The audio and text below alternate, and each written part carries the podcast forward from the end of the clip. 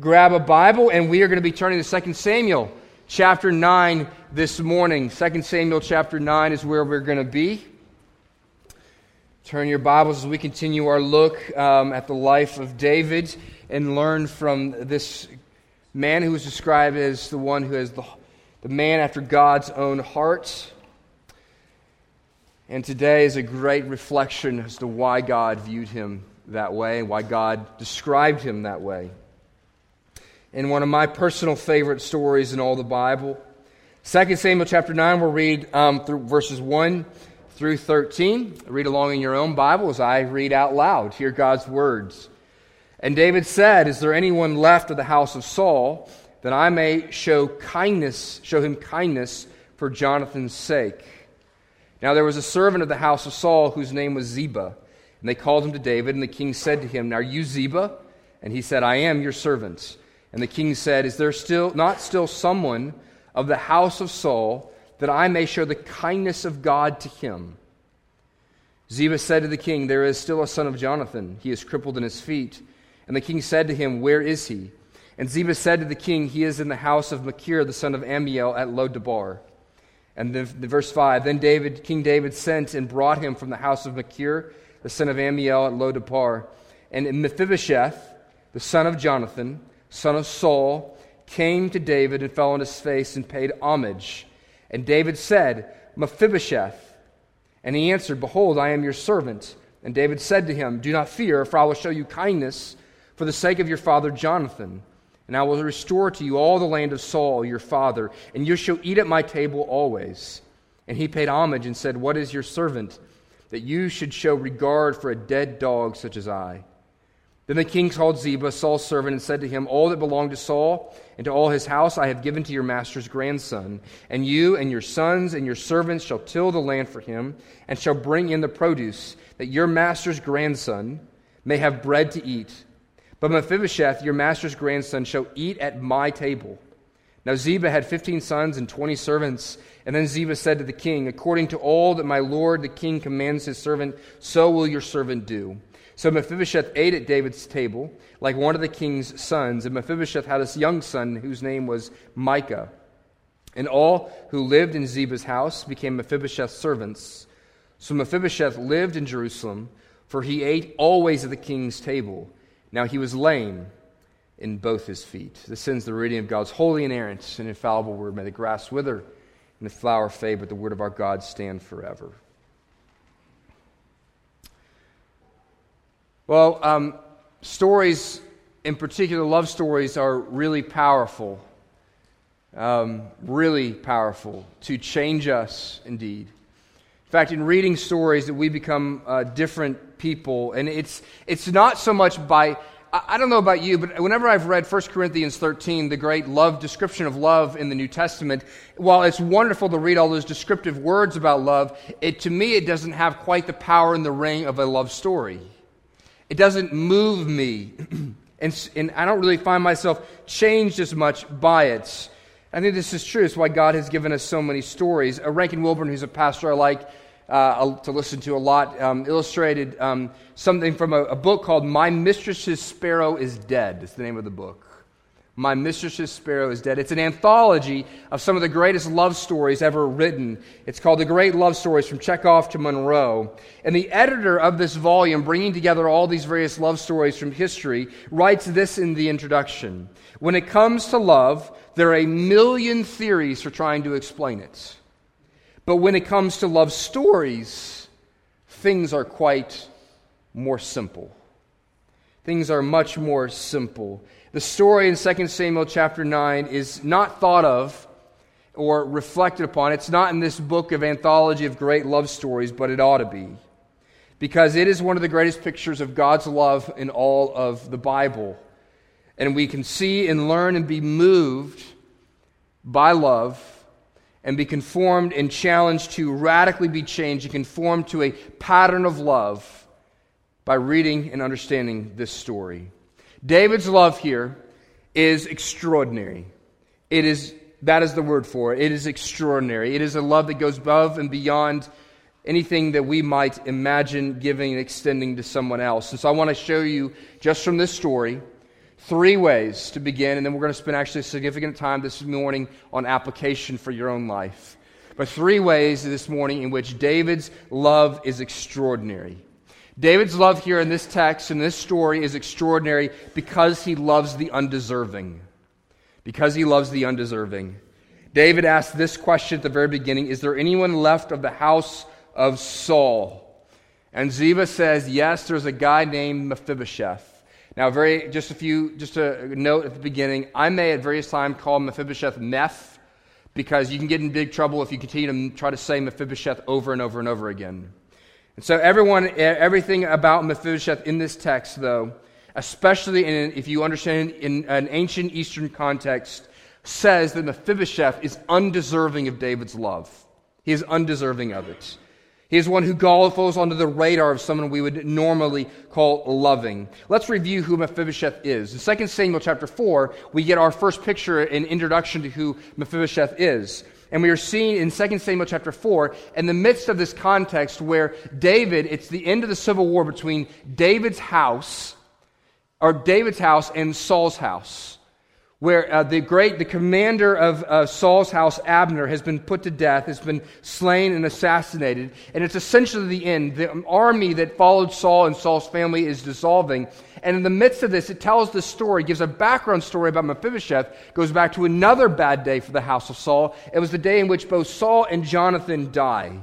And their hands are they're, they're taken and they're killed by the Philistines in a battle. And so the nanny who is essentially taking care of Mephibosheth, in the midst of this, when the, the king and the prince are killed, the Philistines are coming into the land of, of Israel and they're going to seek to pillage and take authority and rule. And so this nanny takes this little boy, who is the son of Jonathan, and runs off with him, knowing that the Philistines are coming to pillage the land and destroy those they can fly. And so in her fleeing, though, she trips and she falls and she drops Mephibosheth on his feet and he breaks both his legs. But back then, they don't have emergency medicine quite like the, we do, and so his legs never set quite properly again, and he is a cripple for the rest of his life. But it goes beyond simply even um, his undeservedness, his lowliness goes beyond his physical state. The very name Mephibosheth reflects his state in life. The, the, exact meaning of Mephibosheth is hard to, for commentators to, to, to understand, but we, it generally means something like this one who scatters shame or from the mouth of shame. That there is something shameful about the very presence. That when, when Mephibosheth shows up places, to anybody who is a relative or knows who Mephibosheth is, that everyone feels shame. Have you ever been in the presence of somebody who is, who's fallen, they've come from a high place and they've fallen drastically? That's Mephibosheth. And you feel embarrassed for them. That's Mephibosheth. He has fallen from being a son of the a grandson of the king to now being at this place where he is a lame and a cripple, one whose family is no longer in power and rule. And this is what Meph had to suffer. This is what Mephibosheth had to suffer. Not only as a member of Saul's fallen household, but he has to suffer in his lameness. He is lame. He is physically unable. And we also we see in the story that the author, in reflecting upon where Mephibosheth is, when the nanny runs off with him and he goes into hiding and goes to a place called Lo-debar. Now, Lo-debar means, uh, it can have various meanings, but it means this essentially that it's a place of no pasture or nowhere. In other words, it's the desert. It's a, pla- it's a place of poverty. There is no pasture. There is, life cannot grow in this place. It is a nowhere. It's the middle of nowhere, is what they're saying. But this is a man who is lame and crippled and poor. He has fallen from a great spot as a child to now in a place of lowliness in this culture. He is now, he's also something more than that. He is not just lame, he's not just full of shame, he's not just in a place of poverty in the middle of nowhere. But he has got something, another strike against him, and his undeservedness. His heredity. His grandfather is a blight against him. Verse 6 in Ziba describing who he is, it says this He is the son of Jonathan, the son of Saul. Mephibosheth is quite simply made of the wrong stuff because he is the enemy. The first couple chapters of 2 Samuel are about this the civil war between David's house and Saul's house. And Mephibosheth is perhaps the last living descendant of a rival king, of a previous regime. But not just any rival king, but the rival king whose name is Saul. Now remember, David's relationship was Saul. It is to say it was rocky would be the, un, uh, the understatement of the century. Saul spends the better part of two decades, perhaps, chasing, chasing David all over the wilderness, trying to kill him. And in fact, David or Saul at various times would stir up the entire army of Israel to try to go and find David. In other words, you might think of it this the entire military industrial complex of Israel at the time has been about one thing killing David. That's who King Saul is. That's who his family, Mephibosheth, is related to. Now, perhaps we can understand why Mephibosheth was trembling as he came in David's sight.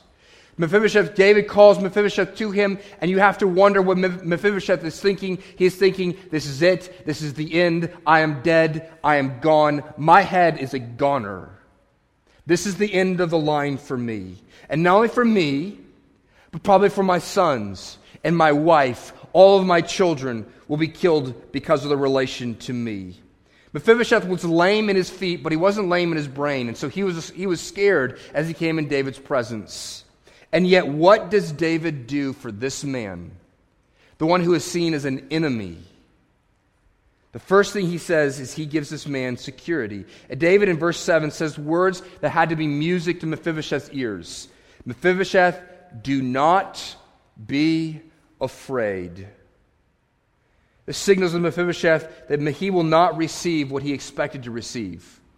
He wouldn't get to receive what every other king of the ancient world would have given to any rival king and their family. He wasn't going to receive death. Mephibosheth, you and your family, David says, may have been my enemy. You may be the greatest threat to my throne. I should kill you, Mephibosheth. I should put an end to you. Every practice of this culture, every advisor, every counselor of mine, every right of mine says this that I should put an end to you, but I will not. Do not be afraid. Do not be afraid. And in this, perhaps you can begin to smell a gospel of love. Let me read to you from Romans chapter 5, verses 6 to 10, and see if this sounds familiar to you. Pick it up in verse 6 For while you were still weak, poor, lame, living in the middle of nowhere, at the right time, Christ died for the ungodly. For one will scarcely die for a righteous person, though perhaps for a good person one would dare even to die. But God shows his love for us in that while we are still sinners, Christ died for us. In verse 10, for while we were enemies, we were reconciled to God by the death of his Son. While we were still enemies, we are those, think about who you are we are those who living in the nowheres of this earth. The nowheres of this, the nowherevilles of this earth. We are the ones who, in our sin, people are embarrassed. They, right? You know this about yourself. If someone were to actually know all about your sin, we would be ashamed to be in your presence. We'd be embarrassed for you. We'd be embarrassed to be with you. We are the ones, in the history of the world, we are the ones who have made ourselves enemies of God. And yet, the first principle, though, for grappling with the marvel of God's love to us is to realize this that He has no business loving us, and yet He does so anyways. That's what's going on in this text. What I'm saying is this is that you are the Lord's Mephibosheth. That you are lame and weak and crippled and if we have any sense that we will come before the Lord with trembling and fear, but we will hear this do not be afraid. Do not be afraid. Do you understand that that is, God, that is the love of God because of His grace to you? Listen, if I'm on my deathbed one day, man, I hope one of the last things, the last words that come out of my mouth are of God's grace. But perhaps I will end the sentence this way when I'm reflecting about the love of God. And we sang about it this morning in the love, that great hymn, The Love of God, reflecting on something that is said by John in Revelation that if, if the ocean was ink, we would run it dry trying to describe the love of God. And so perhaps that's what that, what that is communicating is this, is that what perhaps maybe I'll say on my deathbed, and maybe you will too, is that God has loved me and I don't understand it at all. the wonder of God's love for us, that He would care and love for enemies, lame and ashamed ones like you and me. So David's love is extraordinary because he loves the undeserved. But second, I want you to see this David's love is extraordinary because he loves so lavishly. Because he loves so lavishly. David goes beyond the call to duty here, way, way beyond the call of duty. You might think, my goodness, David, his advisors may be looking at him and going, now listen, it is awesome for you to be merciful to this guy. But mercy here would have been simply to let Mephibosheth live, right? That would have been mercy. Mephibosheth, I'm not going to kill you. Now go, go back to Lo-debar in the middle of nowhere. Go back to your lameness and your crippledness and your poverty. Go on back out there where no one else is paying attention to you. But David goes way beyond mercy here. What does he give to Mephibosheth? It is extraordinary and it's lavish. He, first of all, he gives him provision. Look at verse 9. Then the king called Ziba, Saul's servant, and said to him, All that belonged to Saul and to his house I have given to your master's grandson. And you and your sons and your servants shall till the land for him, and shall bring in the produce that your master's grandson may have bread to eat. What does David do? Not only is he merciful to him, but then he makes Mephibosheth rich. Understand, he's giving him back all of Saul's land. Who was Saul? He was the king, which means he owned a lot of land in Israel. And not only that, but he gives him 35 servants, Ziba and his sons and his grand and their servants, and they are all, their whole life is to be dedicated to serving Mephibosheth. What has he done? He has made a man who is utterly impoverished, now wealthy beyond his wildest dreams. That is provision. But not only that, it, gives, it goes further. He gives him not just provision, but he gives him position. Four times, four times, David says this. He says, Mephibosheth will eat at my table. Verse 7, verse 10, verse 11, and verse 13. You think he's trying to get something across here? Four times he said, He will eat at my table. But not only that, but in verse, I believe it's verse 10, he says this But Mephibosheth, your master's grandson, shall eat at my table. So Mephibosheth ate at David's table like one of the king's sons. Remember who David is. Remember, there was a time when David sat at the king's table, at King Saul's table. And yet, how did Saul, what did Saul do when David showed up at the table? He threw spears at him. That's a bad dinner party for David. And yet David says in response to that, I will not do, I will invite this man. Not only will I provide for him, I will provide him a place at my table, but then in that I will call him son. He will be treated as one who is inheriting, as one of my sons who will inherit my life, my riches. He is adopting him here. You understand what is happening here? Mephibosheth is being elevated from Lo-debar to the table of the king. From the place of nowhere and poverty to the table of the king. He is going from an enemy to a son. He says, David says, I will set my love upon you. I will shower you with riches. I will adopt you into my family. And this is what, it, what it means to eat at my table. It means that there is fellowship between you and me. We are friends. We are family. This is lavish and extravagant love. This is not the lowest common denominator. This is not check the box and just barely stay in the game of my marriage. This is not just, I'm here to keep my word. This is, this is a love that is lavish. So let me ask you this Have you experienced the lavish love of God? It would be one thing for God just to be merciful to us, right? It would be one thing for God to come to us and say, All right, I'm not going to give you hell. I'm not going to send you away for all of eternity from my presence. I will be merciful to you, and I'll, I'll give you, you can live. That's nice. I'll let you have some life. You can scrape by some measly, impoverished existence. That's not what he gives. 1 John chapter 3, verse 1 says this See what kind of love the Father has given to us, that we should be called children of God, and so we are. Love of God is certainly first and foremost seen in His mercy for us, but as an extension of that love and His mercy as He calls us sons. He makes enemies sons, He makes impoverished people rich. That's what God does for us. Such is the way of God's Hesed kindness, God's Hesed love for us. Do you know that love? Have you experienced it? This brings us to the third description of David's extraordinary love here. And I ask this question to try to introduce us to it. Why, why would David love Mephibosheth this way? Why would he love Mephibosheth in this way? What motivated David? Why did he do this? There was no public pressure for it. There was no political pressure for it. Mephibosheth can provide nothing to David. At best, he will be a financial weight around David's neck. At worst, he will be an existential threat to David's throne and his kingdom. Why would David do this? Because he made a promise. Because he made a covenant. And here's what I want you to see. The third thing I want you to see is that David's love is extraordinary because he loves covenantally. Or if you don't, if that word is too confusing, he loves faithfully. He loves covenantally.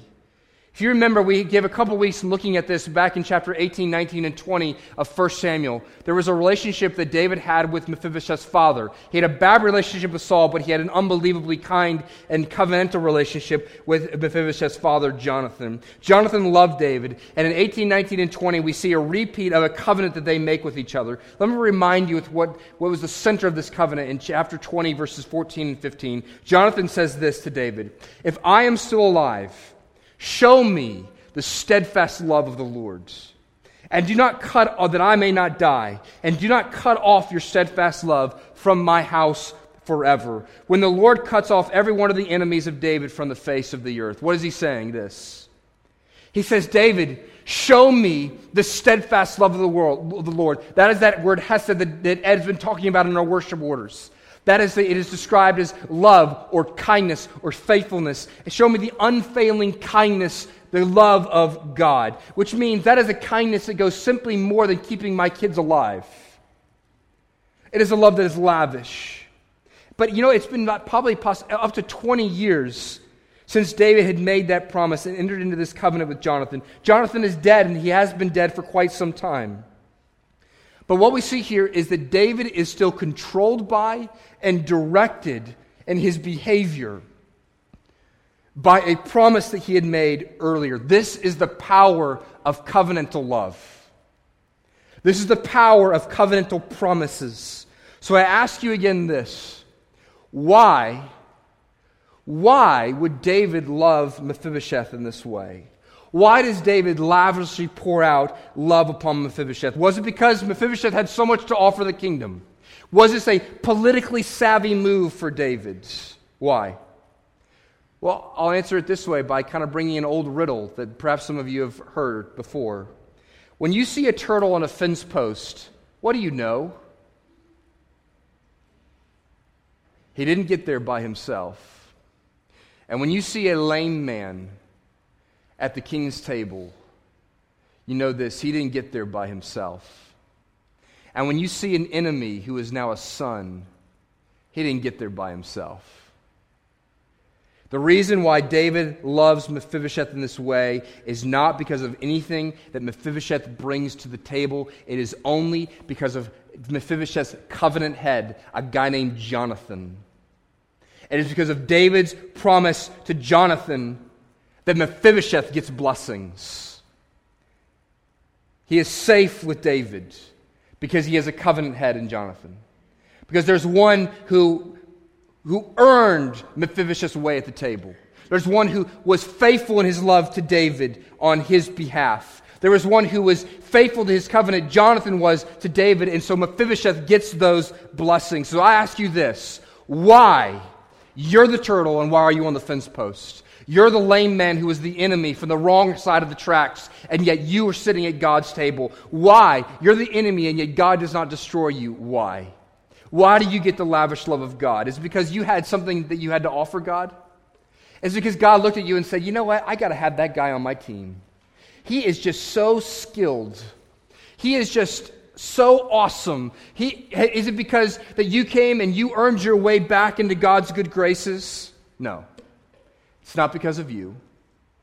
It's because of one who is your covenant head. It's because God made a covenant with Jesus. God the Father made a covenant with God the Son. And God the Son said this I, I will fulfill the covenant on their behalf. You see, in just the way that Jonathan fulfilled his covenant, he was faithful to David. He laid down, if you remember, as you look back at 1 Samuel chapter 18 and 19 and 20, David, or Jonathan comes to David and says, I will make a covenant with you, and I will lay down my robes, and I will lay down my sword, and I will give my life to you. He was covenantally faithful. And on your behalf, Jesus was covenantally faithful. He put aside his robe, he put aside his crown, he pledged his loyal love to God the Father, and he obeyed perfectly. You did not obey perfectly. You are God's enemy. But because you are by faith connected to Jesus, you're invited to his table. Here's why you can be certain of God's love for you. Here's why you can be certain of this also that it's not simply that one day you're called into God's presence and He goes, You know what? I'm feeling really generous today. And so I'm going to invite you to my table and I'm going to treat you like a kid. But if you spill the milk at the table, you're out of here. How do you know? How do you know when you misbehave as one of God's sons that He's not kicking you out? How do you know? Here's why you can be certain. See, even those who call themselves, who don't even call themselves Christians, would say that Jesus is the greatest person who ever lived. But Jesus is the only person who ever actually fully deserved God's Hesed love, God's covenantal love.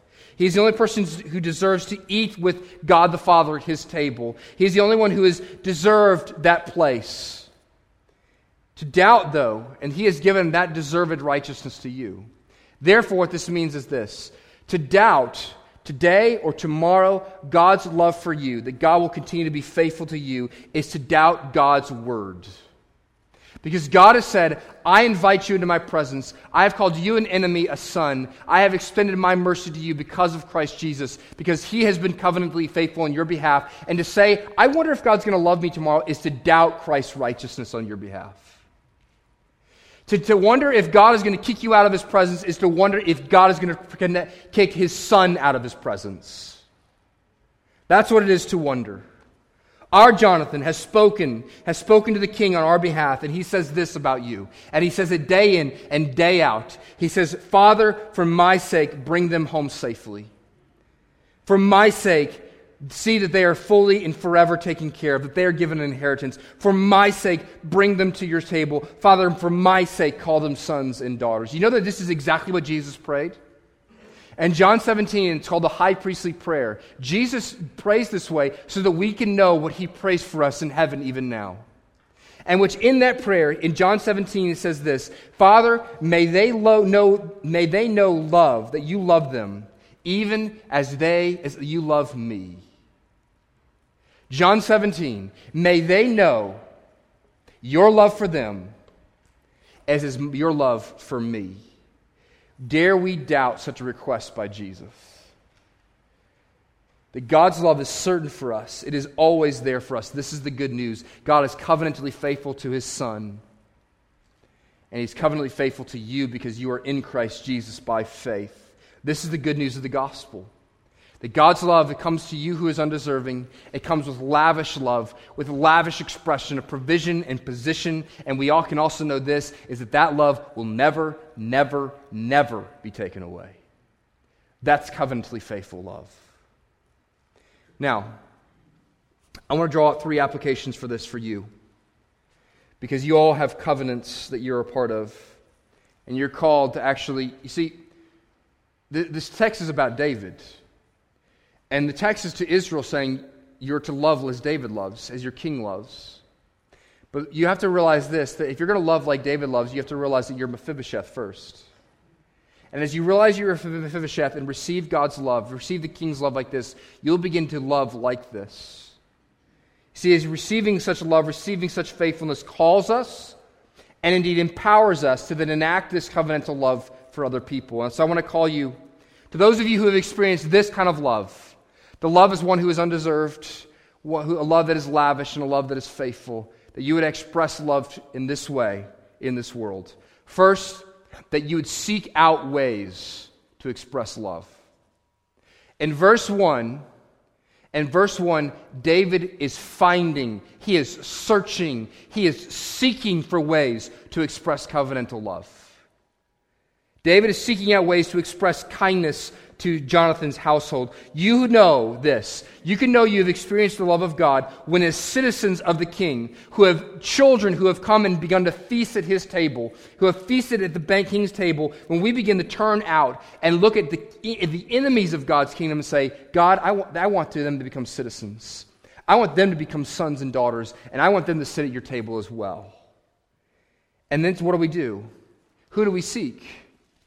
We seek the lame, we seek the lost, we seek the enemies of God. David seeks out those who are his enemies. He seeks out one who is lame and who is full of shame. So let me ask you this What could make you go over the top in your love for someone who is undeserving of it? What could make you go over the top? Let, when you get the gospel, let me give you three illustrations, again, stories to try to drive, drive this home for us three or four illustrations of history of those who got the gospel, and because of that, it drove them into this kind of lavish love. William Wilberforce, when the whole economy of England was built around the minimalization, the trivialization, the marginalization of anyone with dark skin, because they weren't worth that much in their eyes, said this I will give my life, I will give my health, I will give my money, I will give my popularity to die for them. Why? Because he knew this is what God had done for him. That God had given his wealth, and he'd given his health, and he'd given his life to die for him. He who was marginalized, he who was seen as nothing, became much in God's eyes. What would make General William Booth no one talks about General William Booth anymore. When he is trashed by his own denomination, when they won't ordain him, he says, Okay, you won't ordain me? Okay, thank you very much. That gives me my calling. And he takes a beeline to the impoverished people, towards the slums of the cities of America. And General William Booth starts what's called the Salvation Army at a time when the church looked at the poor and the marginalized and said, You deserve it, you poor people. The church wanted nothing to do with, with, the, with the poor. And Booth said, All right, that's it. I'll die for them. You, the church, you won't have me? Thank you. This is God's call in my life. I will go and die for them because in poverty, my impoverishment, God found me and made me rich in Christ Jesus. What would make Amy Carmichael as a woman go to India where little girls are given in worship to sacred prostitution and execution as an act of worship in their culture?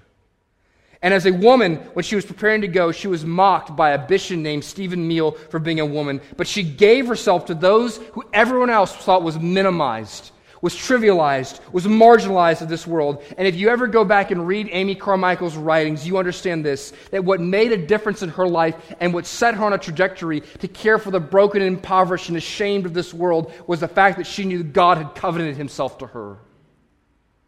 And so she sought out ways to express that covenantal love to other people. Listen, you don't get this by coming to a building or by joining a church or by reading a book. You don't get this kind of covenantal love. You only get this when you see how God has covenanted himself to you. And then you could even go and love enemies. This is, and when this happens, when you love with a covenantal love like this, it can actually in large part because the starkness, the light of how beautiful it is in such a broken and profane and distraught and disgusting world. It can, this kind of love, displayed profoundly, can be world changing. Literally world changing. Let me give you an example of it. In the ninth century, there was a king of England over Wessex. His name was Alfred the Great. Alfred the Great ruled over England at that time in which the Vikings were a great threat to England. And in fact, nine times he had successfully thwarted the Danes, or as we now know as the Vikings. But on the 10th assault, a guy named Guthrum, who was the head of the Vikings, successfully routed Wessex. And Alfred and all of his friends and his family had to run and hide on an island called Athelney. And he had to hide there for years. But eventually, over time, he marshaled troops again and brought an attack against the Vikings at, at Wessex. And they won and they captured back the city. Now you have to understand this Alfred was a Christian.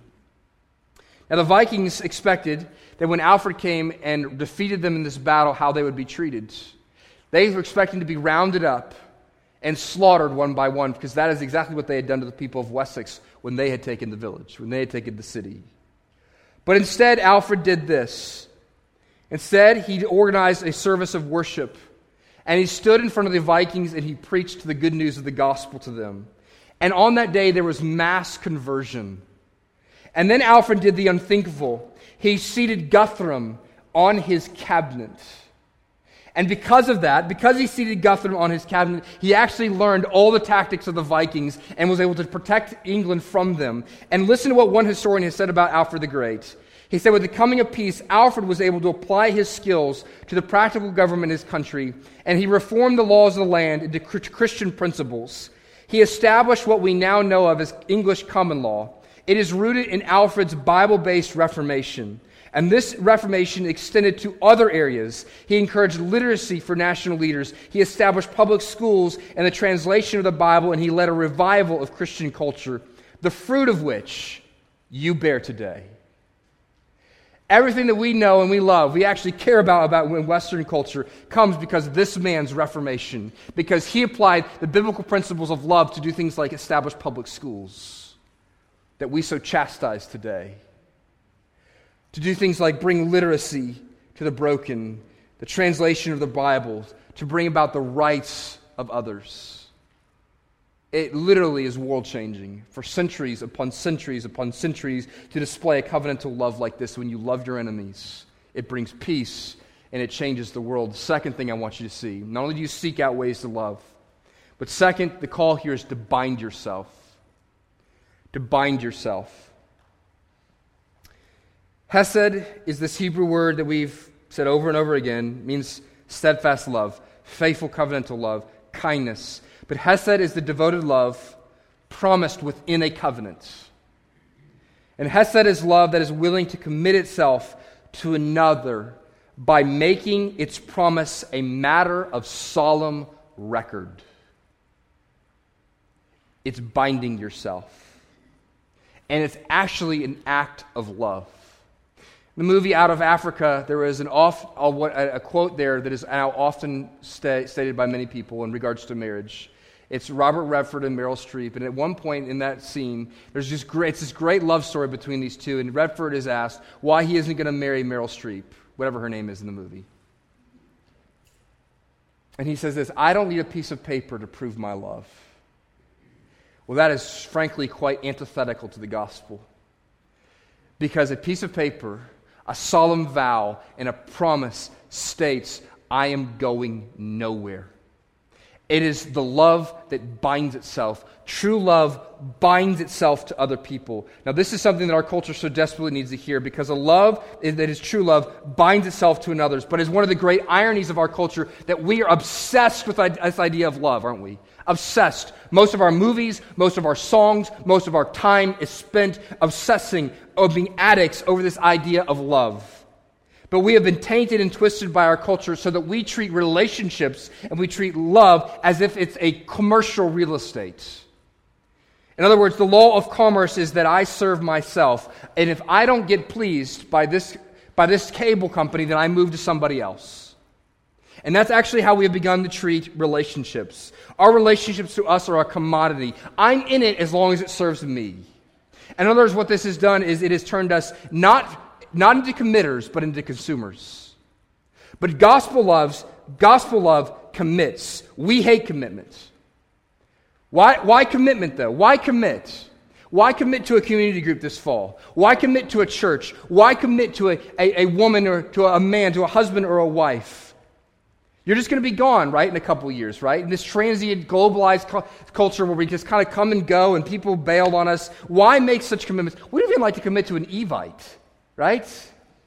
We can't, we have, um, we now have signups. One of the things that, that you get recognized in, in church ministry is that here's one of the things that was so frustrating is that we put a deadline as to when youth are supposed to sign up for events and when you're supposed to sign up for events, and people don't sign up until maybe the very last second. And then usually it's after the fact. They call up the church office and say, hey, is it too late to sign up for that? Why do we do that? Because we like our options open. And we are consumers, not committers. Pete Davis at the Harvard Law graduation, this is actually getting massive pub all over social media in the last couple of weeks. There's a great video of this.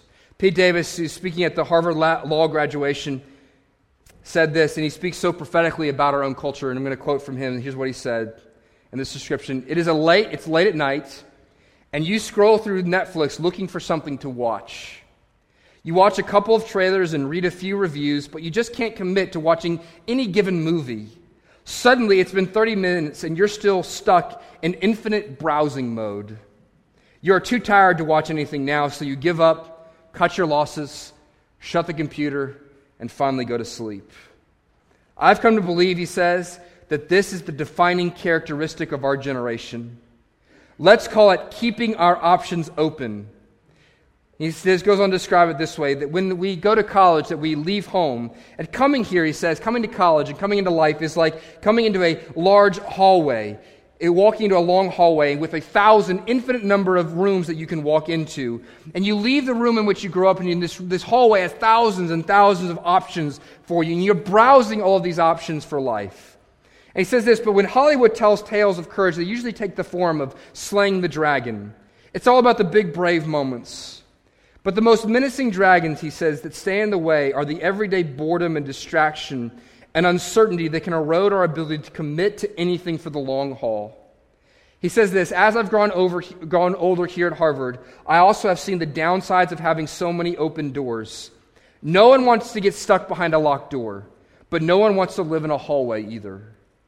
It's great to have options when you lose interest in something, but I have learned that the more time, over time, I do, the less, sorry, I've learned that the more time I do this, the less satisfied I am with any given option. Lately, the experiences that I crave are less the rushes of novelty and more those perfect Tuesday nights when you eat dinner with friends that you have known for a long time. The friends that whom you have made a commitment to and who won't quit you because they found someone better. We may have here to help keep our, we want to keep our options open, but I leave believing that the most radical act we can take is to commit to a particular thing to a particular place, to a particular profession, to a particular cause, to a particular community, to a particular person. The gospel is this is knowing that God has committed himself to you. And he so bound himself to you when it didn't work for him anymore. He said, Son, go and save them. He bound himself to us. Truly being a Christian will turn you from being a consumer to being a committer, which means this you stay in your marriage. You stay with that friend. That brings us to the third point. Not only do you seek out ways to love, not only do you bind yourself, but third, you keep covenant. You keep that covenant. It's amazing. David didn't flake, did he? 20 years has gone by since his covenant. He didn't flake. Are you able to love others in that way? The reason David is able to love Mephibosheth in this way is because David has been loved by God in this way. God has been so faithful to David. And the point is this is if you know the gospel of God's love to you, it will make you into one who keeps your commitments, even when it's hard. I've been reading a book this summer called A Loving Life by Paul Miller, and it has um, been quite formative for me. He says this in talking about love. He says, Sometimes Hesed is translated steadfast love. It combines commitment with sacrifice. Hesed is willing to have a one way love, love without an exit strategy. When you love with Hesed love, you bind yourself to the object of your love, no matter what the response is. So if the object of your love snaps at you, you still love that person. If you had an argument with your spouse in which you were slighted or not heard, you refuse to retaliate through silence or without or by withholding your affection. Your response to the other person is entirely independent of how that person treats you. Hesed is the opposite of the spirit of our age, he says, which says that we have to act on our feelings. Hesed says, no, you act on your commitments and the feelings will follow. Love like this is unbalanced, it is uneven. There is nothing fair about this kind of love. It's not fair to extend, extend Hesed love to somebody else. But commitment love lies at the heart of Christianity. It is Jesus' love for us at the cross, and it is to be our love for one another. When you understand this, you can endure a tough marriage. God had a marriage, and it was the marriage from hell. He had an adulterous wife, and yet he pursued us. We can commit because love does not flake, even when others flake on us. Because we know that we are loved by God, and nothing can remove God's Hesed love from us. So, what could help you? How could help members of churches to keep their promises? I want to hear this as a final plea to you. Jesus has pledged to them. And when you come and you pledge before one another as members of a church, you understand and you recognize you do that in light of God's pledge to you. What can make a parent at the, at the time when their child is baptized? We, we have parents come up and they baptize, their children are baptized. But not only that, but there's an element in which parents also dedicate the child. God does the baptism, but parents are also declaring something in that moment. And they say that they promise by God's grace to endeavor to set before that child a godly example and to pray with and for that child and to teach the doctrines of their holy religion. What will help that parent in the moment when that kid who they pledged themselves to walks into their room and says, Mom, Dad, I'm pregnant?